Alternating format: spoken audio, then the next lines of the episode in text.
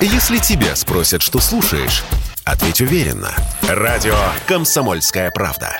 Ведь Радио КП – это истории и сюжеты о людях, которые обсуждает весь мир.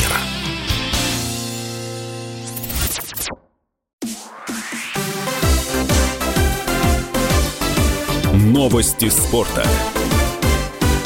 В Москве сегодня ждут олимпийский рейс. Из Пекина возвращается наша сборная. 24-е зимние Олимпийские игры завершились. Российские спортсмены показали отличный результат. 32 награды. Такого не было ни на одной зимней Олимпиаде. Из них 11 принесли наши лыжники. И 5 медалей, в том числе 3 золотых, у Александра Большунова. Ему была доверена честь нести знамя нашей сборной на церемонии закрытия.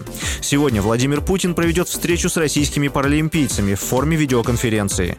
Участие в ней примут спортсмены, проходящий заключительный этап подготовки на тренировочных базах в Алтае, Приморском крае, Новосибирской и Сахалинской областях. Паралимпийские игры пройдут в Пекине с 4 по 13 марта. Министр спорта России Олег Матыцин выразил надежду, что в следующей Олимпиаде и чемпионатах мира 2023 года российские спортсмены примут участие под флагом родной страны, а на награждениях медалями услышат государственный гимн России. Министр спорта напомнил, что нашу страну уже посещали уполномоченные лица и проверяли антидопинговую систему, в том числе административные меры по противодействию потреблению запрещенных веществ.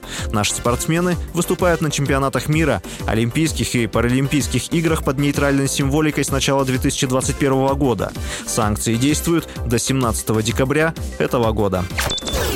Российский нападающий Миннесоты Уайлд Кирилл Капризов догнал в гонке бомбардиров Национальной хоккейной лиги своего соотечественника Александра Овечкина, который выступает за Вашингтон Кэпиталс. Капризов набрал одно очко в матче против Эдмонтон Ойлерс, который Миннесота выиграла в гостях со счетом 7-3. Россиянин поучаствовал во втором голе своей команды. Таким образом, Капризов набрал 62 очка, 23 шайбы и 39 передач в 46 играх, догнав по этому показателю Овечкина 31 гол и 31 одна передача в 50 матчах.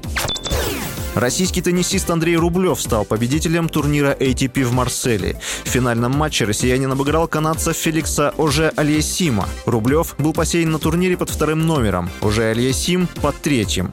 Рублеву 24 года, он занимает седьмое место в мировом рейтинге. На счету россиянина стало 9 титулов ATP.